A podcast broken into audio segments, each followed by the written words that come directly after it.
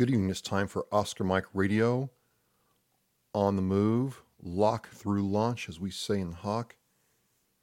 It is September 26th, a Thursday, 2019, number 166.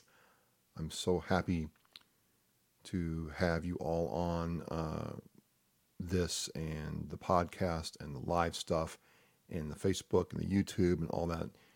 And I'm really loving some of the engagement I'm getting in terms of people reaching out to me about things going on in their world that they do for veterans, events.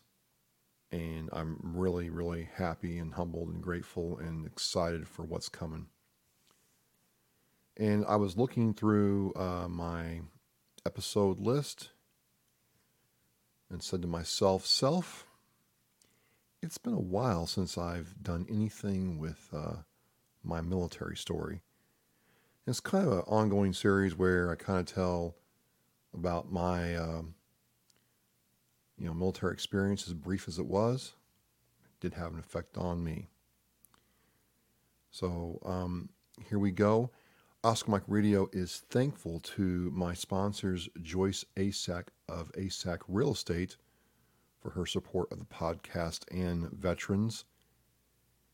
If you buy a house through Joyce Asack by way of this podcast, a donation will be made in your name to 22 Kill. And I am excited that my most recent sponsor, um, Mark Holmes of Reaper Detailing and Power Washing, is a veteran doing his um, business and getting that going. Don't get it clean. Get Reaperfied. So, part eight of my military story. Almost done with boot camp. And people ask me all the time, what was the most heinous, worst memory or experience in boot camp? Was it the drill instructors you know, being mean to you? Was it the early mornings or late nights? Was it the stress? Was it the food? Was it seeing the airport where the real Marines go in San Diego? Was it any of that? What was it? Was it inspections? Firewatch? What? What is it, Travis? That was the worst part of boot camp. everything is relative. Everything is relative. What bothers me doesn't bother other people, and vice versa. And so I can tell you that the uh, worst part for me in boot camp, right up there with shot day days. I mean, I, I could I have never gotten that many shots in that period of time in my life ever and have worked very hard to make sure that never happens again. But that was not the worst. That wasn't even close. The absolute worst part of my boot camp experience was the gas chamber. And you might be asking yourself, well, well, why is that? What was the big deal? for most people, it's you walk in and you take off your mask and you, you, you your nose runs and you walk out. So I'm going to try to tell you why the gas chamber for me was the worst part. And the first thing you need to understand in boot camp, as in your entire military career, is any peculiarity or idiosyncrasy or particular attribute of your body or anatomy is going to be picked up on, viewed with a microscope, and then used against you. And in my case, it, it wasn't anything else. Well, it was two things. I'll get into thing number two at a later time. But for all of my Marine Corps career, the size of my cranium was an object of fascination for not only my fellow Marines, but my drill instructors could not believe it. They would literally bring other drill instructors into the squad bay, and I'd just stand at the attention and they would look at my head. They couldn't believe it. And one of the reasons was normal covers didn't fit me. Gas mask did not fit me. They they had now and now in San Diego it, it's pretty easy to get kitted up because it's where all the Marines go through. So there's not much they haven't seen. But when the old crusty dude in the uniform, uh, you know, shop complains to the drill instructors that his head is too big, well, you just bought yourself a whole lot of free attention that you really didn't need. And from that point on, the size of my cranium was a big deal, especially when it came to getting a gas mask that would actually fit. And it's been a while, so I forget all the model nomenclature and names. But they they were debuting a new gas mask in um, boot camp around that time. That's back when the the reason it was such a, a huge deal was because of the very real threat of NBC nuclear, biological, and chemical weapons from Saddam Hussein. So everybody uh, was really hammered in boot camp in the fleet about proper NBC protocol. Don and clearing of the gas mask, putting on the MOPP gear, all that stuff. And the MOPP gear is basically charcoal lined uh, clothing to protect you from, you know, most things, not everything. And well, the new uh, gas mask they had for uh, us recruits didn't quite fit right. It wouldn't seal right. If I remember correctly, it was like around this area of my mouth because my, my head size doesn't change. So it, it, it's just, sorry, it's just is what it is. And I couldn't get a good seal. So what they did is you were supposed to be able to don your mask, you know, suck all the air out and, you know, kind of do like this and show that you got on to get a good seal and it, mine wouldn't do that. And for a while, I, I, got nothing but grief because I was obviously doing something wrong. So they said, let's try the old gas mask on him. And it was an older gas mask used in the first Desert Storm or, or, or the Desert Storm in the in the right before Desert Storm. I, I forget again. I forget, but it was the the old one it still worked, still did its thing. I had nothing to worry about, but it was an older model. And this one worked. But again, the fact that my drill instructors had to put out this extra effort on top of everything else they had to do, again, brought me all kinds of free attention I really don't want to remember. And I became the object of a lot of great fascination and, and discourse about you know, how my cranium got that big. And I acquired these names called grape ape, big head, blockhead. I mean, I could go on and on and on, and some not so uh, flattering. So that was the, the first thing. And then the second thing is uh, they, they made us, you know, we're out doing our little field exercise. They go, you know, gas, gas, gas. And you just sit there and get this thing on. And you know, they usually did it when, you know, you're either at a force march or a run. So you're you're trying to calm down your breathing to put this thing on that restricts your breath and you feel like you're going to hyperventilate and pass out. And of course, they're watching to make sure you don't cheat the system, right? So that got real fun. And then for whatever reason, they built up the gas chamber and what was going to happen in excruciating detail before we even got there. And for whatever reason, look, I, I, didn't have a real problem in swim qual. I didn't have a problem on the range. I didn't have a problem doing the humps. This freaked me out almost as much as more than the shots, which really freaked me out. I, I'm not going to lie. I mean, the shot day was not, and there was no getting out of it either. There was nothing I could do. I was trapped, trapped. That wasn't as bad as this. So you get issued your gas mask in second phase. At least that, that's how that happened in um, San Diego at the time.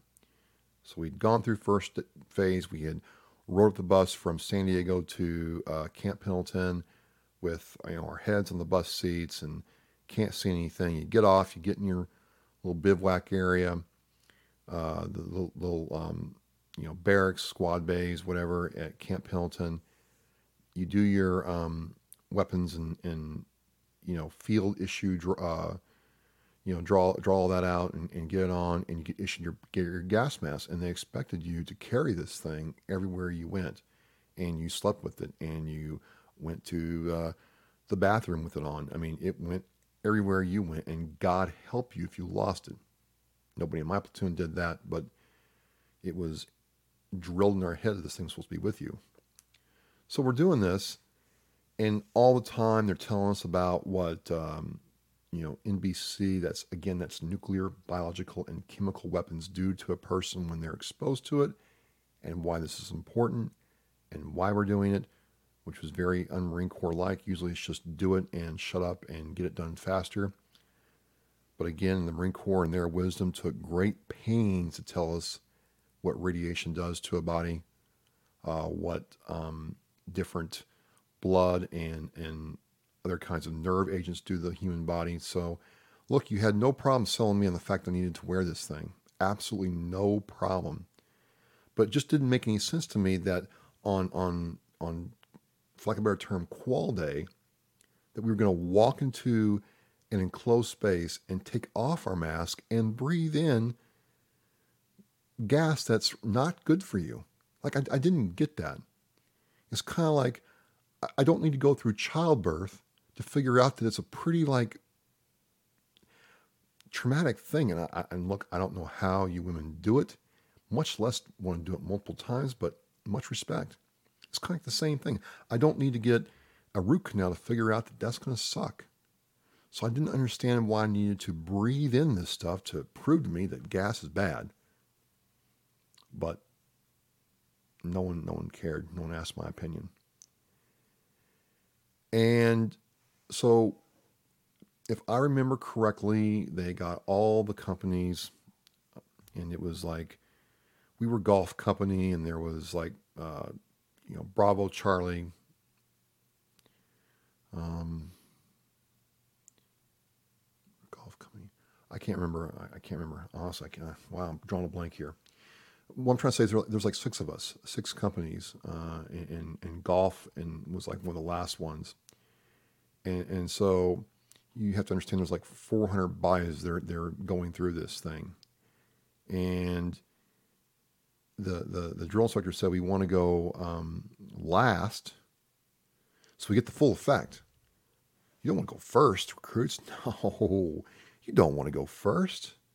Now, every other time, my senior wanted to be first in line for anything. It didn't matter, which uh, really left an impression on me that you know, being last in life sucks. But in this case, he wanted to be last. So we get the full effect because it was his belief that the, the when the chambers first open in the morning for the first grip, that's not really the true like experience of breathing the the CS gas. And what it is is the gas is militarized tear gas is, is what it is.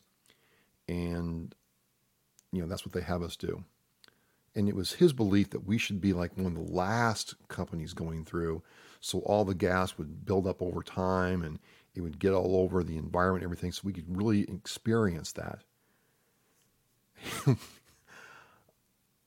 i'm not loving this. I am not thinking this is a good idea. And he had a very um, effective way of telling us if we did not participate fully well second phase for the rest of the second phase was going to suck. And I didn't want to find out what that is. So we march up to this area, and it's not so much a chamber, but like this um, Quonset hut or building that's that's kind of sealed, and there is it, it, it's it's a long building. I remember, and it's not wasn't a Quonset hut because it was square. I'll get to that in a second. This is coming back to me. This is good, and you, you walk in the building with our gas mask on in formation, and we're all standing against the wall. And all I can say is, you know, your gas mask is on, and you're breathing normally, like like um, we could definitely smell the, the the nastiness before we got there. We definitely knew that we weren't in Kansas anymore when it came to the air we breathe. But once we were told to don our mask, it was okay. I was like, okay, this is all right. This is not bad. This is this is this is okay. But I still didn't understand the the aspect of taking the mask off to breathe all this in. I, I didn't really get that. I really didn't like that at all. Right. So I, I, I'm I'm not loving this, but because I know what's coming next. We were told what's coming next, and we're all staying there. So the NBC uh, crew, the, the, officer, and the uh, sergeants all make us hold our, our hands up like this, right? And we got to hold all of our, our thumbs up. And to, to and they're doing that to make sure that we can hear and follow instructions. And the sergeant says, when you know I tell you to, I want you to take off your mask and sing the Marine Corps anthem. And you know, we're all thinking, how hard is that? So I'm sitting there and you can you can hear this compressor pumping this stuff in there. And I take off my mask and I go from the and I start coughing and hacking. And the, the, the trick was you were supposed to keep your hands and your thumbs up to show that you were actually coherent. And I'm like, I, I can't do this. And allegedly, we were only in there for like 30 to 45 seconds it felt like a lifetime. It felt like a lifetime. It felt like I was in there forever. And, you know, when they figured out we couldn't sing, they would go by and ask you your name and rank. And I'm I'm sitting there and I can feel these snot wads, you know, coming out of my nose. My eyes are tearing up. It, it was just crazy and I'm trying to get out my last name, which I don't have a short last name. I got a long last name with three hard consonants. I'm trying to spit that out. And I, I, guess when they figured we had had enough, we were told to go outside. And none of us, I don't believe any of us, you know, marched out. We all ran out. And there were people waiting with like buckets of water and, you know, to spray us down. The only thing I can sit there and tell you is uh, we were told because you, we really couldn't get cleaned up not to um, use our hands for a certain bathroom function. That would be a very bad thing to do, extremely bad thing to do. So I get out there, they, they, they get the water in my face, and I start clearing up, and I, and I wipe all the, the snot and the tears away, and it just reeked like like this this gas had bonded to your clothes and your skin and you smelled like tear gas the rest of the day and there's just nothing you could do about it. And i didn't get that either. Why couldn't we take showers right after this thing had happened? Why we have to stay in our clothes all day long?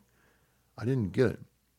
I did not get it at all i didn't like it i mean it, it was a very um, weird thing i didn't have a problem with um, gas until I got to the fleet again, and, and again, it was due to the type of mask that I was issued.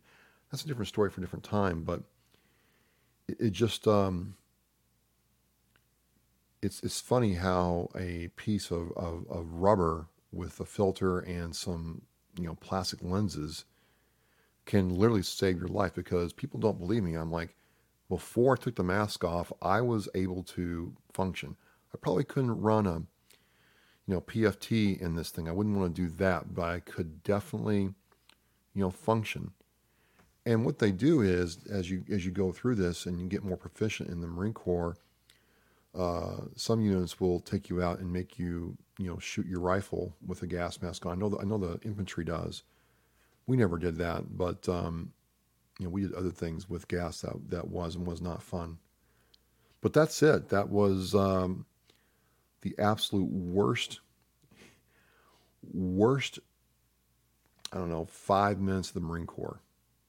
And it felt like forever. So, um, no, not Marine Corps, but Marine Corps boot camp. for me, that was the worst. It was worse than getting shots, which was pretty bad. And not something I'm looking forward to doing again. Never liked it since then. Had a problem in the fleet with it. And it just is what it is.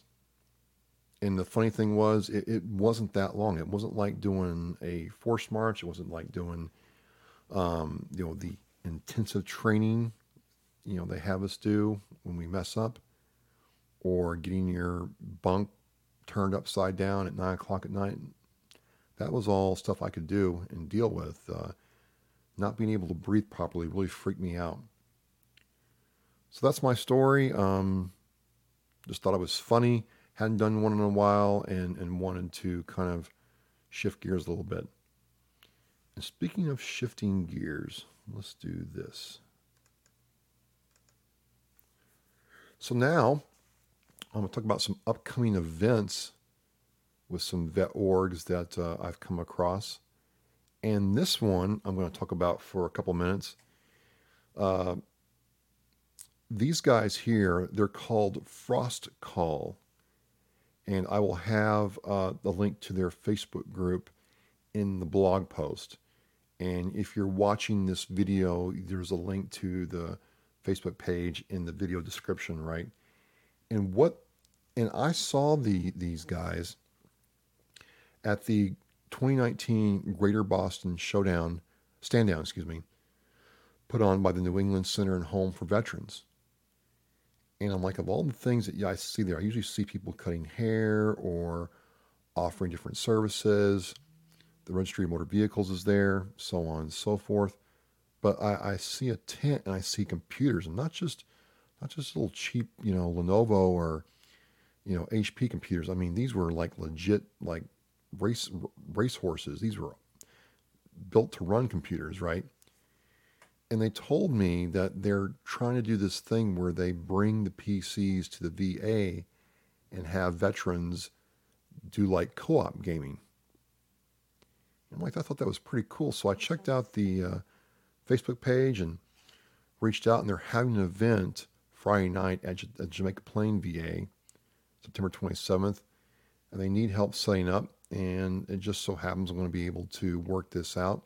So I'm going to go up there and check this out and see what it's all about. But I just think it's interesting in a time where, you know, video games get a bad rap all the time, that some veterans figured out a way to, you know, take video games and connect with other people. Look, I got to tell you what, we had some intense Madden battles in the Marine Corps Resident Evil was king. I mean, even our lieutenants played Resident Evil. There was there was no game like it back when I went in. I mean, uh, Tomb Raider had just come out. Final Fantasy VII was a big deal. Uh, if you were on the PC, uh, you were playing um, Baldur's Gate or one of the flight simulator games.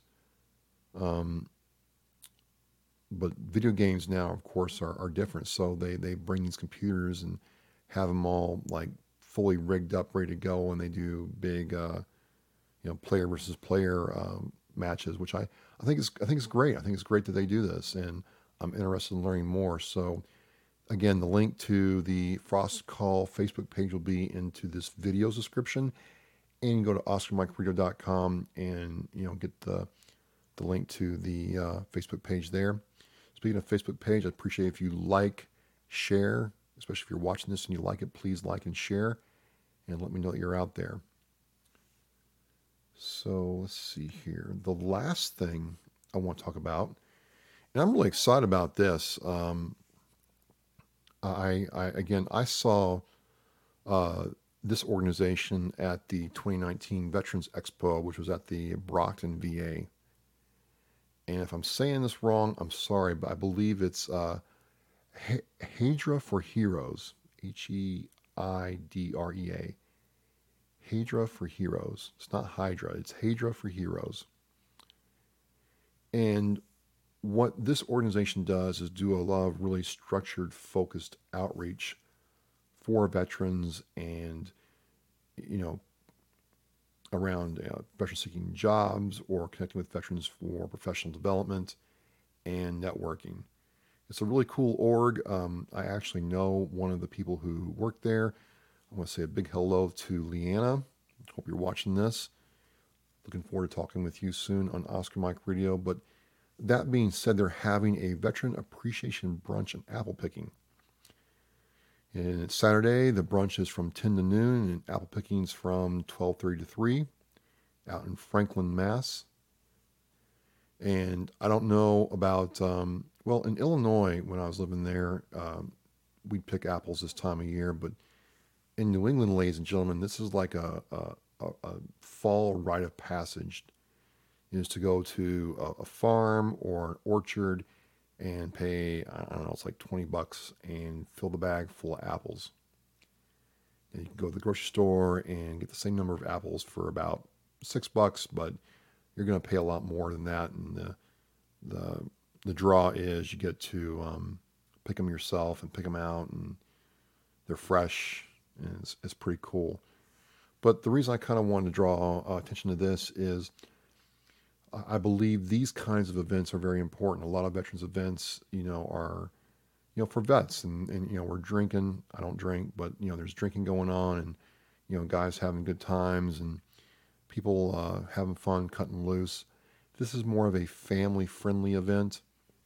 So I, I think, you know, these kind of events that don't necessarily involve alcohol are very important and very important support. I'm going to see about uh, possibly going out there and bringing my my uh, crew to uh, get some apples, work on my uh, apple crisp because I've never made an apple crisp before, but I do love them. I do, I do. So, um, that's pretty much it. I mean, I, again, I wanted to, you know, tell one more chapter of my story, just a little funny five minutes out of my entire Marine Corps career. That's pretty pretty small. It started the whole thing with the uh, making fun of my head. Again, I appreciate my sponsors for their support and uh, check out um, check out Frost Call and uh, Hadra for Heroes.